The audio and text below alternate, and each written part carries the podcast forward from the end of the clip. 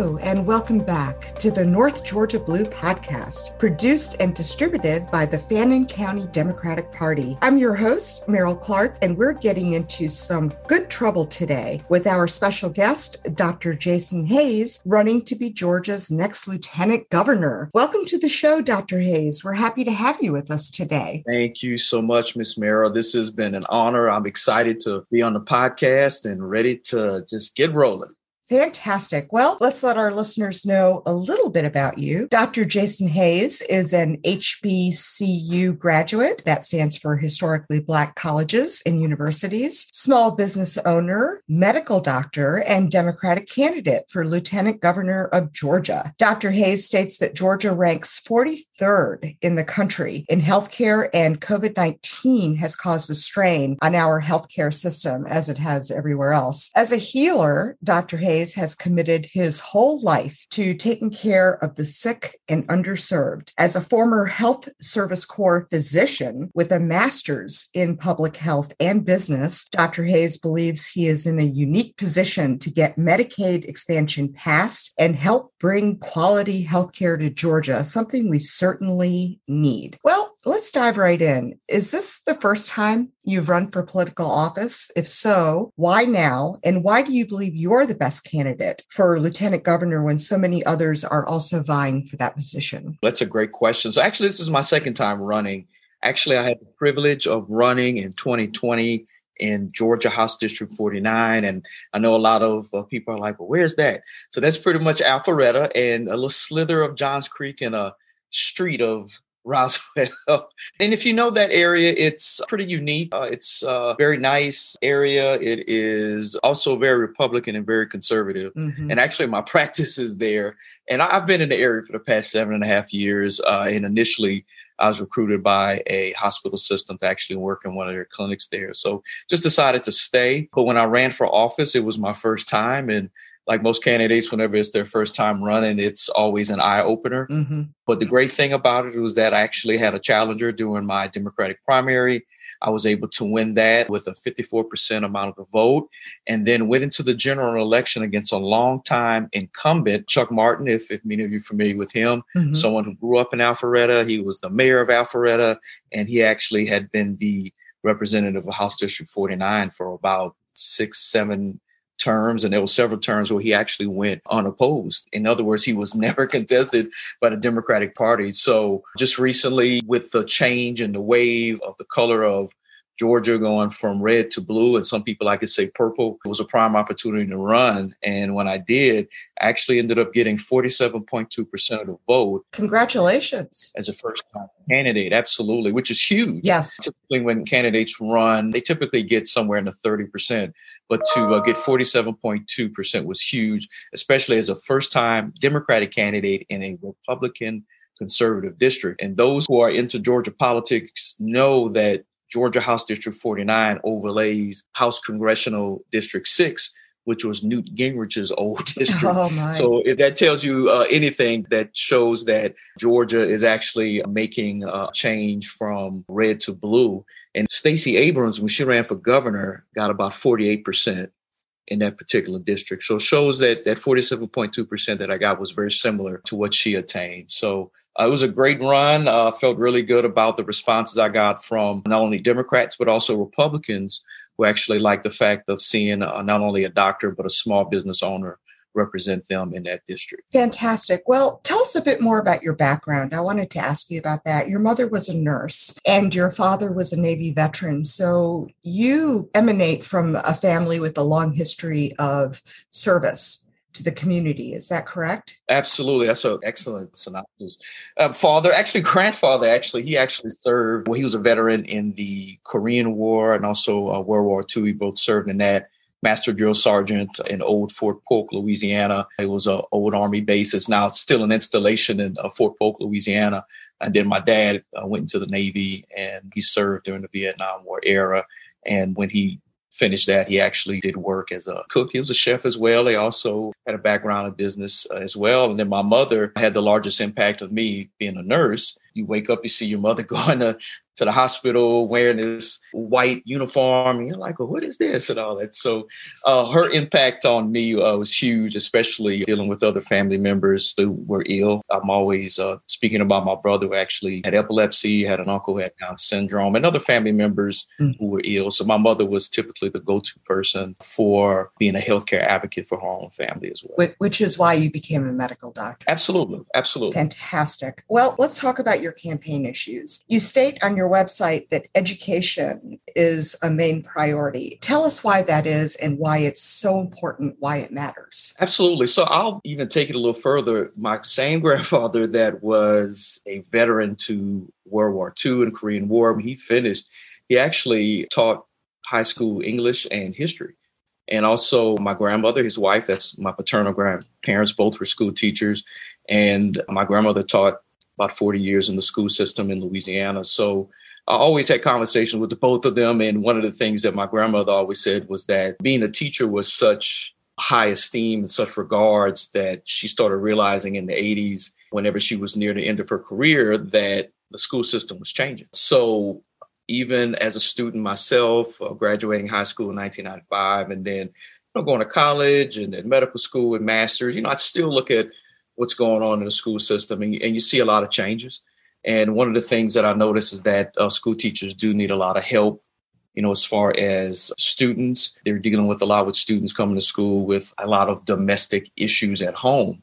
Uh, some students are coming to school without breakfast. Some are dealing with domestic violent issues at home, things that could affect their ability to learn in the classroom. So it's definitely important that here in Georgia that school teachers get not only better pay, but also get better support in the classroom in terms of uh, resource officers, also clinical social workers who can actually help children deal with the issues that are going on at home. So for me, education is huge. It's actually played a role in not only myself becoming a physician, but it's also played a role in myself running for office.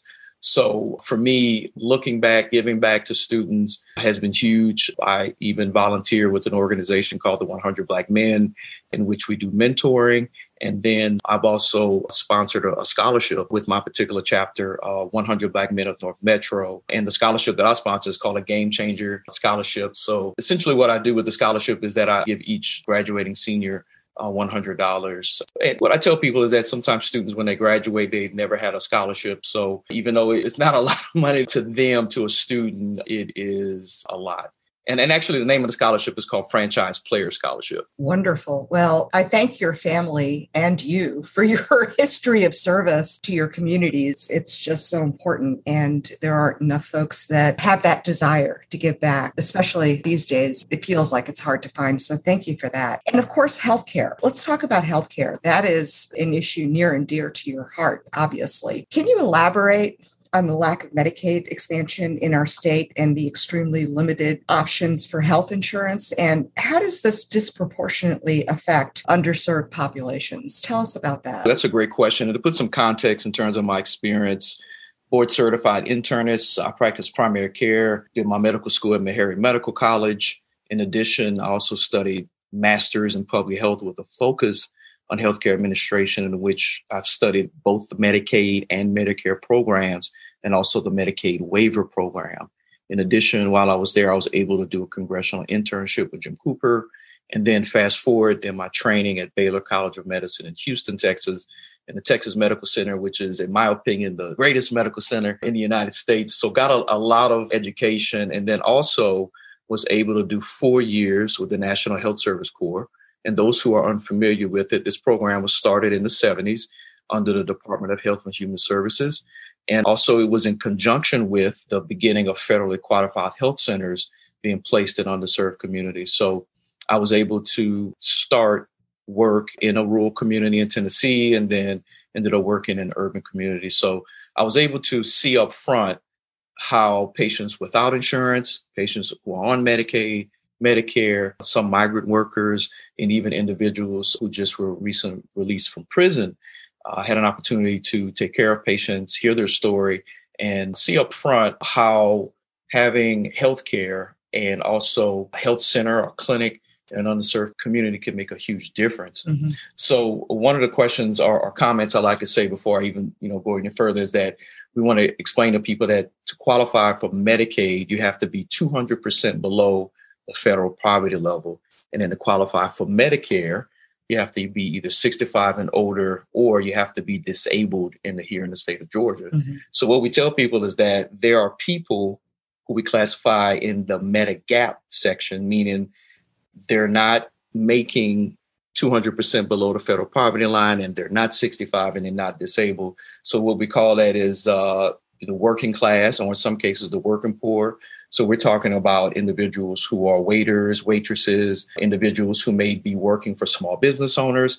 Actually, you can even classify some small business, actually many small business owners uh, in this particular arena. So we have to here in the state of Georgia look at ensuring individuals, and that's 400 to 500,000 people would have access to affordable health insurance, which would be a part of Medicaid expansion, which is a part of the Healthcare Affordability Act or Obamacare. Mm-hmm. Now, question comes into play is why haven't Governor Kemp and the Republicans supported this? My first theory is that they want to weaken the legacy of President Obama. That's the first thinking. There's no doubt about that. Mm-hmm. Absolutely. And the second thinking is that they want to oppose the Democrats as much as possible. And I say Democrats, New Age Democrats. So what we have to do is try to show the Republicans the data that these are individuals who you can cover, including your own constituents. And then, two, we have to let them know that with Medicaid, you can get federal matching funds to actually help with struggling hospitals, not only in major metropolitans like in Atlanta, Columbus, Augusta, but also critical access hospitals. And when we say critical access hospitals, those are hospitals that are in rural communities that they're taking care of people who could be farmers, migrant workers, mom and pop shop, grocery store, small business owners. So if those hospitals go under, and especially a lot of them have been under the strain of COVID 19. And some of them have closed, I want to mention. That's right. They have closed, absolutely. So then you have people who are in a, city or a county that have to travel hundreds of hundreds of miles to Augusta, Savannah, Columbus, Atlanta just to get health care. And those of us who are physicians and surgeons, so if you have someone that has a heart attack and it is an active, we call big MI or big heart attack or an ST elevated MI or the big one is what some of us say uses common terms, then you have 60 to 90 minutes to get them to a facility that can actually undo that blockage. And we say PCI time uh, and whatnot. So yes, right there, that's a life mm-hmm. that that person doesn't get there, they could die. Uh, same thing with strokes. You have a four to six hour window to break up a clot. So if you had a critical access hospital that doesn't have a neurologist, the ER doctor is not comfortable giving TPA, which is the clot busting medication, or maybe they don't have it, then you got four to six hours to get someone to a hospital that is a neuro stroke center or stroke center to help them with this. So people have to understand that healthcare, as much as we want healthcare to be free, these hospitals need dollars to continue working to keep the operations going to help people. So these are things that I think, unfortunately, when you look at the state legislature and state senate, they don't have enough. Actually, I think there's only maybe one doctor, maybe two doctors and the doctors that are there don't practice ER medicine or family medicine or internal medicine. They're practicing anesthesia or OBGYN. So we need someone that can actually relay this to the state legislature, state senate, and the governor that, hey, we need Medicaid expansion. And then if you look at the budget, or actually from the Georgia Budget and Policy Institute, they actually say that we're missing out on several billions of dollars by not accepting Medicaid expansion. And we're also missing out on job opportunities. So these are things that we have to let the state legislature and also the state senate and the governor understand. And then here's the second part about this that none of the legislatures understand. We get Medicaid expansion, then what's the next step? We have to have a healthcare system and also have doctors who will be willing to accept Medicaid patients. Because the last thing that I want to have happen is we accept Medicaid and then everyone has health insurance, but then they have nowhere to get preventive care, like controlling, doing a colon cancer screening, breast cancer screening, prostate cancer screening, and also managing your chronic diseases like diabetes and high blood pressure, which are number one and number two in causing kidney disease, heart attacks, and strokes. So our reimbursement rate for Medicaid is very low, hasn't been raised since 2000. So that's something that we would need to increase to recruit and retain doctors. And I say doctors, more or less small business doctors uh, who practice on their own. And then also, two, we need a healthcare system that's ready to take on the influx of new patients. So it becomes a multifaceted situation. And we really do need people who understand healthcare. And, you know, again, I mentioned the master's in public health that I have experience understanding healthcare uh, administration uh, and studied Medicaid and Medicare, but also I have a physician executive MBA where I've studied healthcare economics, finance, accounting, organizational leadership, budgeting.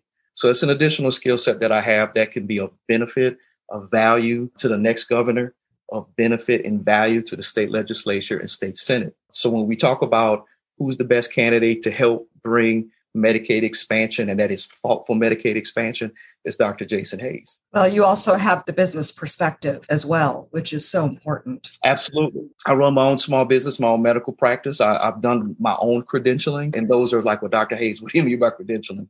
So every doctor in every state has to be credentialed with insurance companies. That is, you have to apply to be on the roster of physicians, and that includes Georgia Medicaid. So what I explain to people is that if we don't have doctors who are credentialed by Georgia Medicaid or don't accept them, then again, we won't have patients who have a doctor to see. So I credentialed myself with Georgia Medicaid. So I'm on the roster. Anybody can Google it. You can look it up. So if anyone understands how the program is, is Dr. Jason Hayes, and only a, a Georgia Medicaid doctor, whether I've been employed or self-employed, I've seen Georgia Medicaid patients and I've also seen Medicare patients as well. When I was practicing in Tennessee, I saw the TennCare patients, which is our Medicaid waiver program there as well. So, and even in Texas as well, I did some work in Texas too. So, so I've seen these programs up front, understand them, and then also here's the other component about closing the healthcare gap because all of the candidates say Georgia Medicaid expansion, and I say it too, but the answer is getting healthcare coverage and also access to doctors. So the other component is we have 148 counties out of the 159 counties here in Georgia that are deemed medically underserved. And what that means is that for every full time equivalent of a doctor, we need one particular doctor to an X amount of patient population.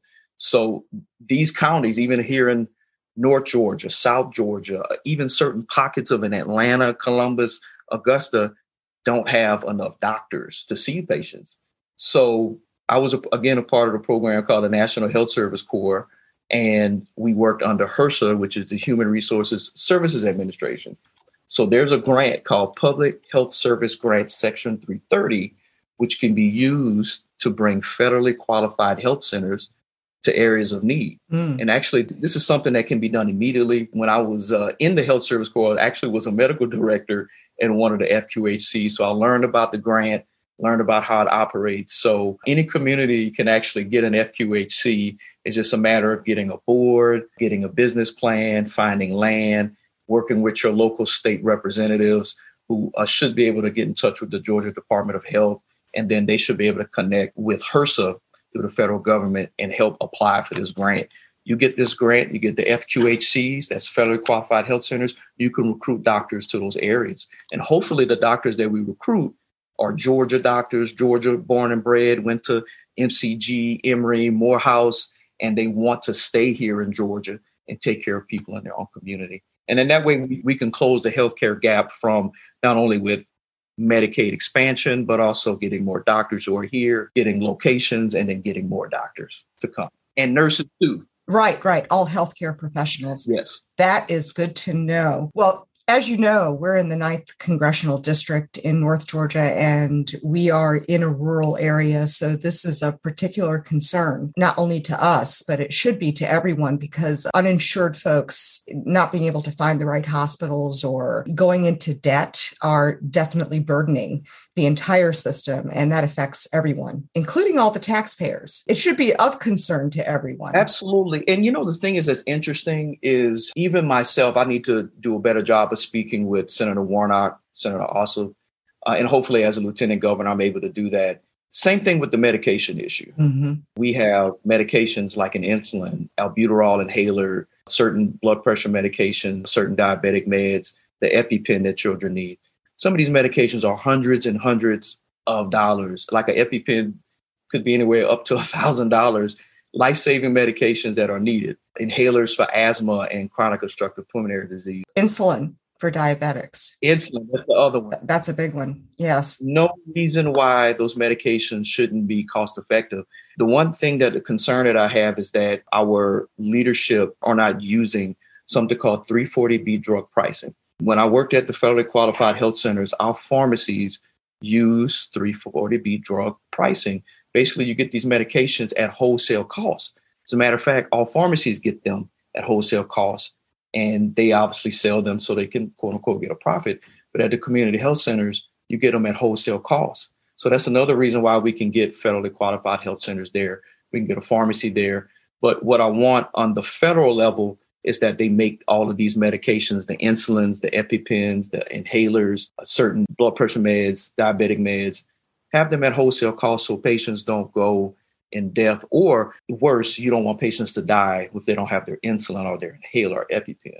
So again i need to do a better job of speaking with federal leadership about that and hopefully as a lieutenant governor i'm able to speak with them also speak with the governor about that too so we can get that fixed as well. And then also the insurance issue i have patients who get insurance and i don't know if they're scams or not but they'll pay $400, $500 a month for insurance, but it's nothing but a deductible. And they have it's a high deductible plan. So they still have five, six, seven thousand dollar deductibles. And when they go see their doctor, they still have to pay out of pocket towards that deductible. So that's something that needs to be fixed. Right. Hopefully on the state level, the Medicaid expansion can help with that. Yes. And then even to take it a step further, because I'm, uh, you know, I like to take it a step further. We need to rebrand Medicaid. Everyone has a mindset about oh, it's for poor people or it's the worst care. Well, I can tell you this at federally qualified health centers, we got some of the brightest young doctors fresh out of residency who were eager, came from some great training institutions who were, in my opinion, better than the older doctors. So we tell people that we have to start changing the mindset about a Medicaid and Medicare and get the best and the brightest who have a desire and a will to take care of patients. And even with the word Medicaid, we need to change the name and have it something where we can, again, do a better job with how we're conveying. Well, at least change the perception of what it means. Absolutely. You know, the wording of it, how we look at it, and for the most part. And there are ways to do it. There are some healthcare systems here in Georgia that are doing a good job of giving good care to people. And so uh, we're hopefully looking to leverage some of those relationships as well. Well, and of course, none of this is going to happen unless we get Democrats into office. So let's emphasize that as well. Absolutely.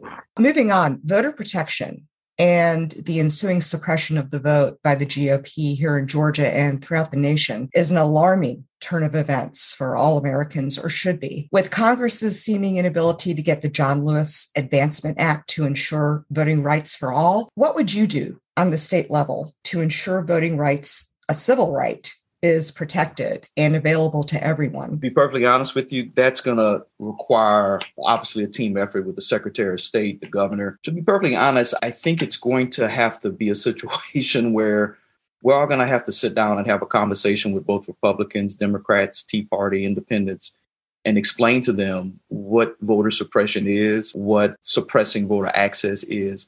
A lot of people think it's just a one time thing, but I like to use history to sort of explain and we have to go all the way back. You know, people we use the word Jim Crow, but Jim Crow was more in the 1900s, 1920s, 30s, 40s, 50s. But we have to go back to slavery, and and I mentioned this in one of my podcasts. Talked about critical race theory, prison industrial complex. After slavery, we saw a lot of changes here in Georgia, Alabama, Texas, Tennessee, a lot of southern states uh, where there are a lot of you know thriving black communities, thriving businesses, and there was laws created to suppress the vote. Laws like we call them black codes, vagrancy laws. If you didn't have a job, you get put in jail. You become labor again under the state's property. Grandfather clauses. If your grandfather couldn't vote, you can't vote. If your grandfather didn't own property, you can't own property.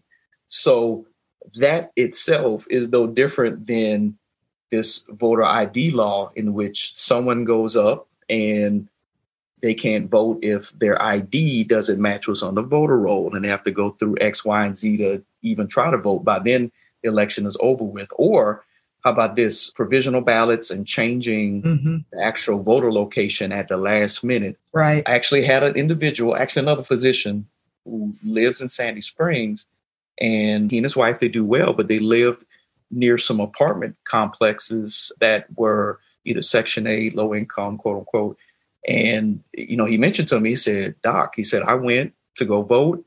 They changed the voting location seven, eight miles down the road. No problem for me. I have a car. Mm-hmm. But he said the individuals in this community who maybe had to rely upon public transportation or maybe didn't have the money for that, that hurt them and their ability to vote. So, in other words, it affects low income people, uh, poor white, poor black. Of course, disproportionately affects them. And that's by design, right? By design. And it's unfortunate, but I've talked to a lot of people who are pro Republican. And when I tell them this, they say, Well, show me, show me. And I said, Okay, well, let me show you.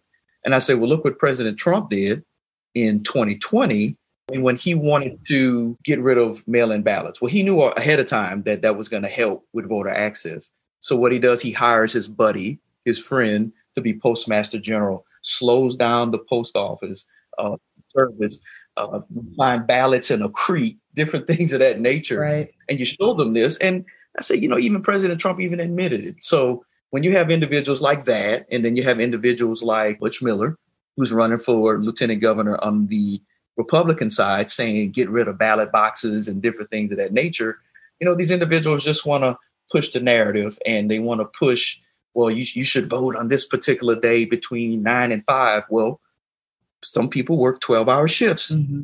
at a factory, at an emergency room, at their particular business, and they can't afford to take off work to go and vote on that particular day. Or some people, as some other constituents mentioned to me, hey, Dr. Hayes, I'm immunocompromised. I can't be around other people. So the ballot box is perfect for me. Or, hey, I have cancer. I'm taking chemotherapeutic agents. The ballot box is perfect for me. I don't have to be around other people who could make me ill. So, you know, when you have people like a Butch Miller who aren't being considerate of other people, it's hurting Americans, it's hurting Georgia. Right. So we need uh, a lot of us as Democrats, and there's some good Republicans out there as well. We all need to come together and say, hey, listen, when you're fighting Democrats and Republicans, you're fighting a power struggle, but you're hurting people mm-hmm. who need to have a voice in this political system. You know, I mentioned this in my podcast, voter ID law. Many Republicans say, well, what's wrong with the ID? I said, okay, we need to show an ID. Where's the logic when you talk about permitless carry? Right. You want people to show ID to vote, but you want to be able to get a gun without a permit. And I said, let's use the logic. You can't have it both ways. I said, if you're saying carrying a gun without a permit is your Second Amendment constitutional right, well, guess what? Going to vote is your constitutional right as well. So you shouldn't have an ID. Exactly. And then what other bothers me is that they try to use the illegal immigrants voting. I said, listen, a lot of the immigrants that are here who want to become citizens, they understand very well that if they commit a crime that they can't become a citizen. So they're not going to go in and try to vote knowing full well that a if they're caught they could be detained and or b it can affect their ability to become a citizen so I said, you're using marginalized people to push an agenda that's frankly not there. It's one thing with Republican leadership, but it's another thing with people who vote Republican. We have to get people who vote Republican to see the truth. And if they see the truth, then they won't vote for these people that are Republican leadership. So it really is going to have to be a, a, a big time educational push, but also making sure we have the right person as Secretary of State and also the right governor that's behind this because it's almost getting to the point where we'll probably have to have a governor that will just say, hey, enough of this. We're going to have to write some executive orders. Uh, which hopefully we will have once Stacey Abrams gets it is sworn in. And we get to call her Madam Governor, which I can't wait. That's right. That's right, Madam Governor awesome. So, we're going to talk about your podcast in just a moment, but I'd like to address underserved populations and how they are adversely impacted by the lack of racial justice, environmental justice, and of course, GOP efforts to curb civil liberties, which seems to be quite in vogue for Republicans these days. Share your thoughts about how, other than education, we can go about changing course and how we can rectify these horrible things that are happening that most people aren't even aware of. Yeah, so as I mentioned before, learning about critical race theory, learning that the systems that we are in can actually affect us. and that the system can be racist without you being a racist. And those are things that we really need to understand, sort of separate the two, looking at the system and try to dismantle the system. So moving forward, again, we have to acknowledge the past, acknowledge things like environmental racism, where interstate systems have actually gone through Black communities and separated them, acknowledge that we have mental health issues in many of our communities, job access is difficult.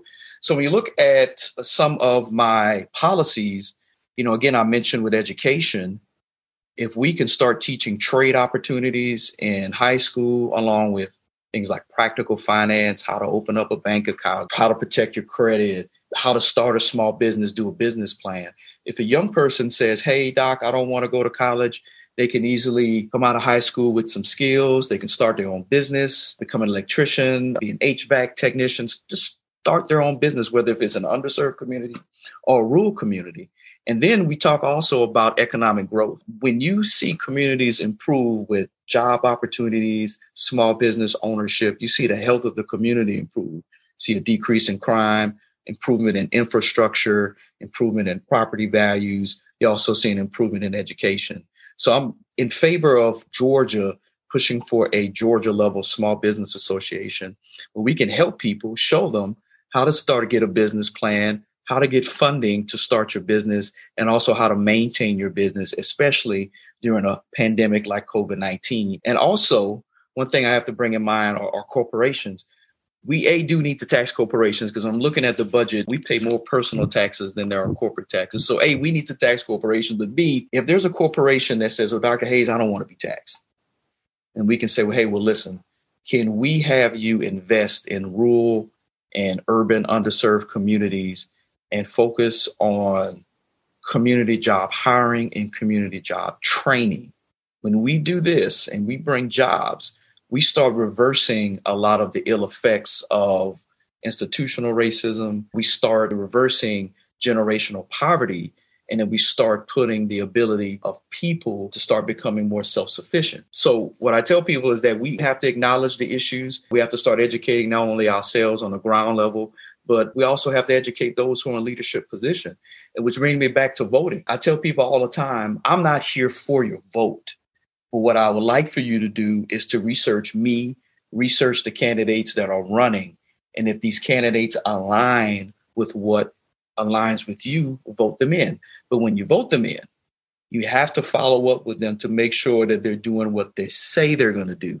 Are they keeping you up to speed on like in my case, Dr. Hayes, you said about Medicaid expansion. Are you doing that? Are you pushing for that? Are you pushing for improvements in education? Are you pushing for better voter access? And I should be able to convey that message to you on a consistent basis. And if I'm not, then vote me out. Now, this is something rare. Most public servants who are looking to go into office aren't going to say that. Voting is just not enough. We have to make sure that those who are going in political positions, we have to make sure that we cultivate these political leaders from our communities and make sure we support them, whether if we can financially or, or, volunteering. And then when they get into office, make sure they do what they're supposed to do. And if they don't, you got to vote them out. Those are things that we have to do because voting, I love get out the vote, but we have to do more than just that. Right. We have to follow through. and that's something that doesn't always happen. Absolutely. Unfortunately, and there are a lot of obstructionists out there. So we have to find a way to work around them. Yeah. I also wanted to very quickly touch on the maternal mortality rates mm-hmm. here in Georgia and how it disproportionately, again, affects Black and Brown women. What are your thoughts on that?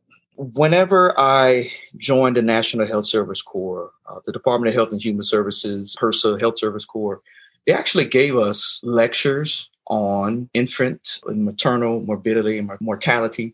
We even talked about cultural competency. Even at Meharry Medical College, when I went to school there, we openly talk about healthcare disparities. So what we're speaking about is a very common term. And when people say, well, Dr. Hayes, what are healthcare disparities? What I tell them, it's a system of racism and also a system of class inequities. Right. Um, so obviously, if you're someone that have a higher education, you have higher income, higher disposable income, your risk of having maternal morbidity and mortality is a lot lower. However, in many cases, that actually doesn't matter in some cases, but you likely have a better outcome in some cases. So what we tell people is that to fix this, A, we have to make the system equitable for everyone. So, you know, I mentioned before about with the Medicaid expansion, and I also mentioned before about getting federally qualified health centers so we can bring obstetrics and gynecologists to areas of need. So, uh, mothers, whenever they find out they're pregnant,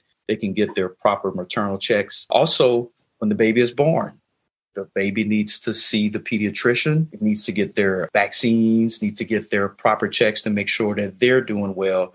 So, not only just getting doctors to underserved areas, but also looking at the totality of the situation. We need jobs, we need economic growth, we need affordable childcare. So we need things that will actually help a community break out of those cycles.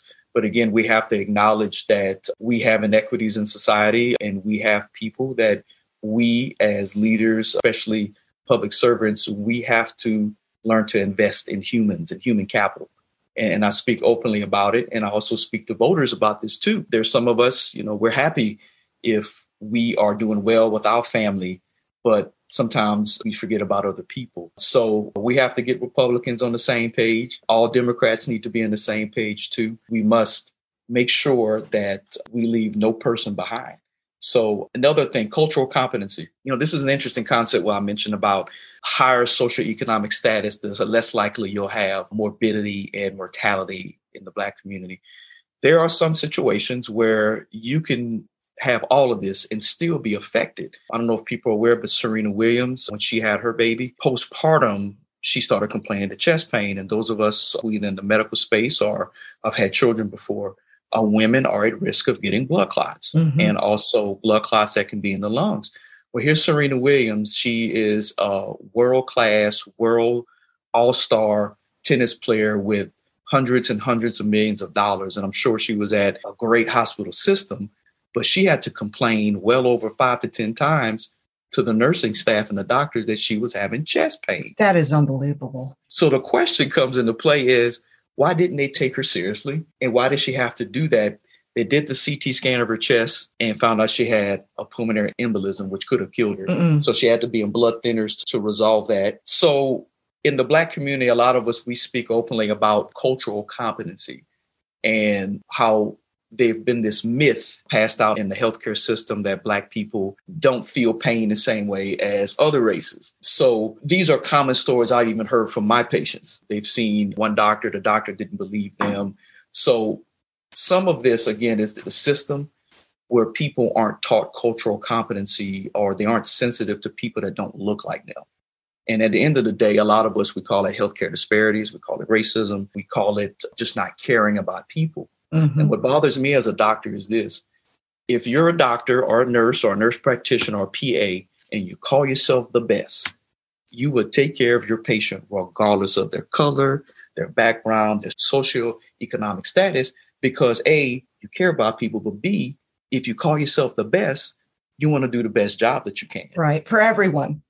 Yes. I have so many stories that I could tell you, personal stories where I've had patients that have come in and, and have, have clearly had malpractice done on them. Oh. Clearly, like classic. And the only thing I could come up with was that either the doctor was just a terrible doctor, was he or she was racist. Right. It, it in my opinion, is a combination of both. So again, fixing this is going to require we have to acknowledge the past, but we're going to have to start teaching our children, regardless of their background, that we all have to have emotional intelligence with people. We have to learn to be tolerant of people regardless of their gender, their ethnic background, regardless of their sexual orientation, their status, whether their ability or disability. We have to start being more tolerant of people and we have to start looking at each other as humans. And when we start doing that, then we could start having a level of change, but it's going to start at home you know parents we have to do a better job of teaching our children to be tolerant. Also when they get to the school system we have to do a better job of teaching people to be tolerant of each other and also just to be better human beings. And, and it can be done but it's going to take a lot of work on all of us on every arena whether if it's home a school job. So these are things that we all have to uh, take an accountability and a role in. And again understanding history can help us, especially American history, understanding that can help us stop things from happening now. Because when we understand history, we learn about social behavior, we learn about sociology, so we don't repeat these behaviors again. And this is the core of the voter suppression concerns that we have with SB 202. These are the roots and concerns that we have with critical race theory, people opposing that, and the roots and concerns that we have with healthcare disparities and also disparities in underserved communities in terms of economic growth.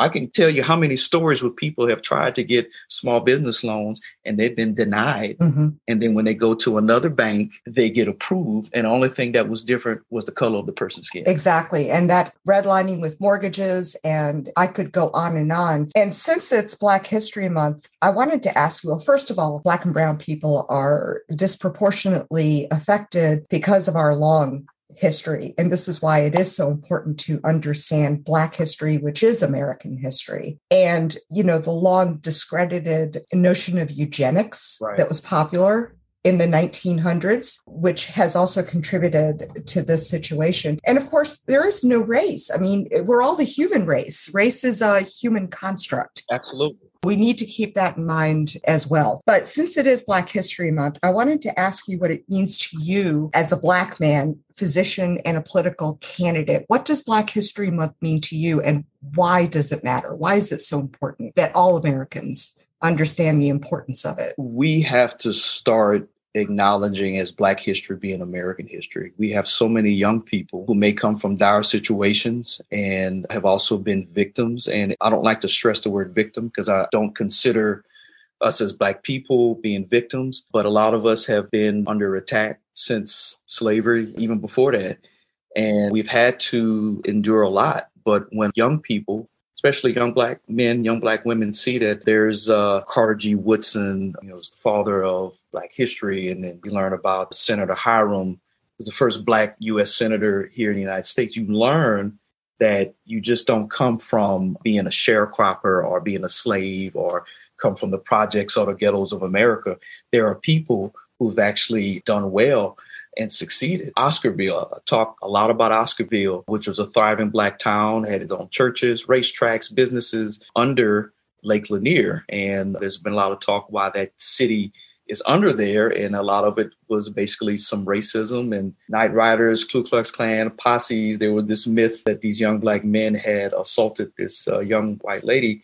And these are common myths that have occurred throughout history. And then because of that, there was a mass exodus of Black people from Forsyth County and also parts of Hall County as well. So that particular town, once Night Riders, Ku Klux Klan forced Black people out, they covered it up. And so when we look at Black history, we have to make sure that it is taught not just as Black history, but as American history. And then start recognizing that we're all Americans and that we're all a part of the human race. And then it's also not just for Black people, but it's for Latinos, Asian Americans, uh, Indian Americans, Caucasian Americans. It's everyone to see that there's more to the history of Black people than what you may see on TV or what you may hear on the radio or what you may see in the movies. So there's more. Uh, Certainly, so much more than we learned in school. Absolutely. Absolutely. A true deprivation of accurate education, I think, which is still a problem. So, you have a podcast. Yes. Called Beyond the Race. Yes. Tell us about that. I wanted to do something different. I've seen friends who were doing podcasts and people. I love sports. I would see a lot of sports people doing it. And I said, man, that's so cool. You see the mic, but you're able to talk about issues from the heart. You're able to talk about things that affect you and other people. And for me, it's it's just been a great experience beyond the race. And in the title, people ask, where you get the title from? I was talking to someone and I was thinking about putting out a book. And when I was talking to this editor, I made this comment and said, you know, I want to talk about things that are beyond the race, you know, beyond me running for lieutenant governor. Because what happens is that a lot of times you run for office and people get the classic, well, this person's running for this and that, and you get the classic look of the politician, but no one really knows who these people are. You just see these people on the billboard and you see them mm-hmm. on maybe TV. So I wanted to do something where people had an opportunity to hear who I am and what I really thought about. So in episode one, I, I talked about myself, my background, and also some of the topics we'll cover. Episode two, talk about critical race theory, actually define it from the American Bar Association. Uh, and also in episode three, we talk about prison industrial complex, including school of prison pipeline. We even talk about the origins of police. We even talk about my own personal experience being pulled over and dealing with police misconduct. So things that you may not hear on a typical campaign. And another things we're going to talk about, we're going to talk about gun control. We're going to talk about abortion rights, uh, women's health. We're going to talk about things that I think, in my opinion, voters want to know mm-hmm. what does this candidate really think? And is this a person that I want to vote for? And I do tell people, regardless of the outcome of the race, I'm still going to continue the podcast because, again, it's been a wonderful experience for me.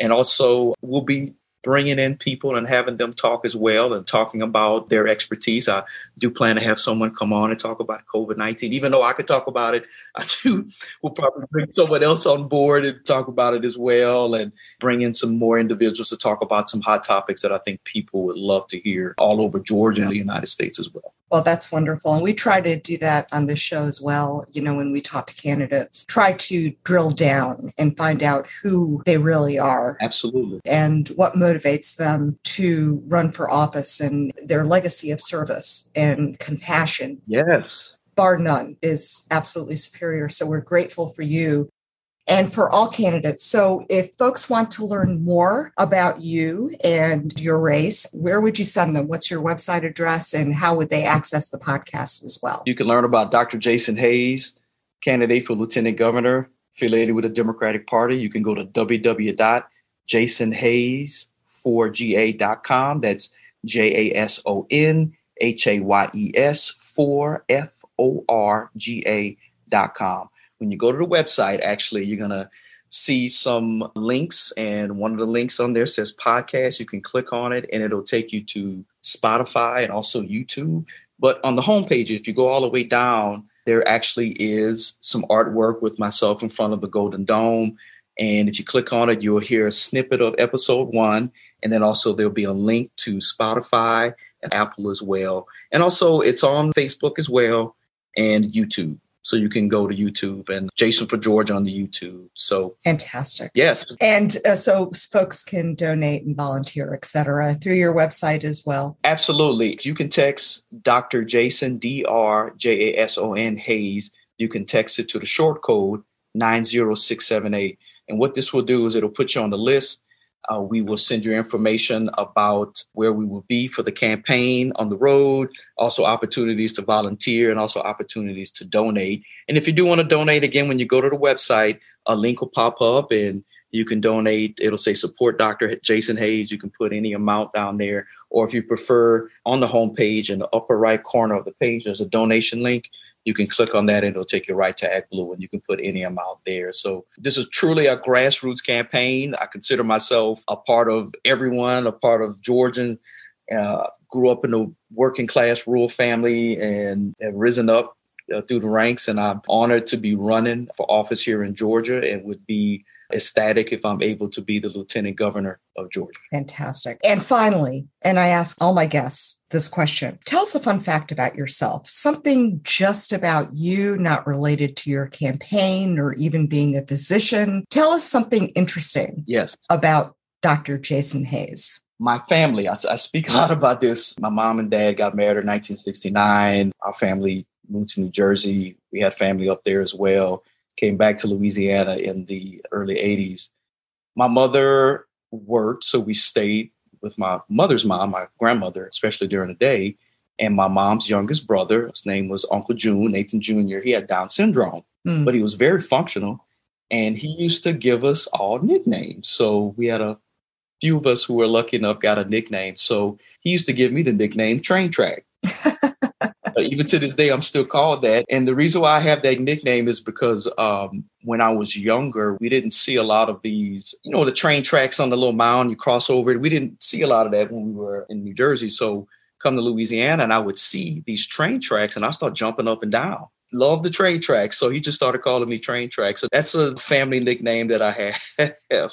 That's great. I love it. It's adorable. It is. My uncle, I, lo- I love him. He, he's passed away in, in 2003. Oh, I'm sorry. But we all loved him. And so I, I was honored to have uh, have that nickname. That's terrific. Well, thank you, Dr. Hayes, for joining us today and sharing more about your critical work to support Democratic Party policy and maintain our democracy. I'm Meryl Clark, and on behalf of our team, I'd like to thank everyone for listening to the North Georgia Blue podcast. We hope you'll join us next time when we interview Georgia State Representative Park Cannon from the 58th Congressional District as we celebrate Women's History Month. To learn more about us and the work that we're doing, visit us online at Fannin County Georgia Democrats.com. Share the North Georgia Blue podcast with your friends and family and be sure to subscribe and follow. And if you enjoy our podcast, consider being a founding patron and friend of the show at North Georgia Blue Podcast.com slash patron. Now with three different giving levels to choose from, offering cool swag, recognition on the show and website, and valuable gift cards to help us continue getting into more good trouble.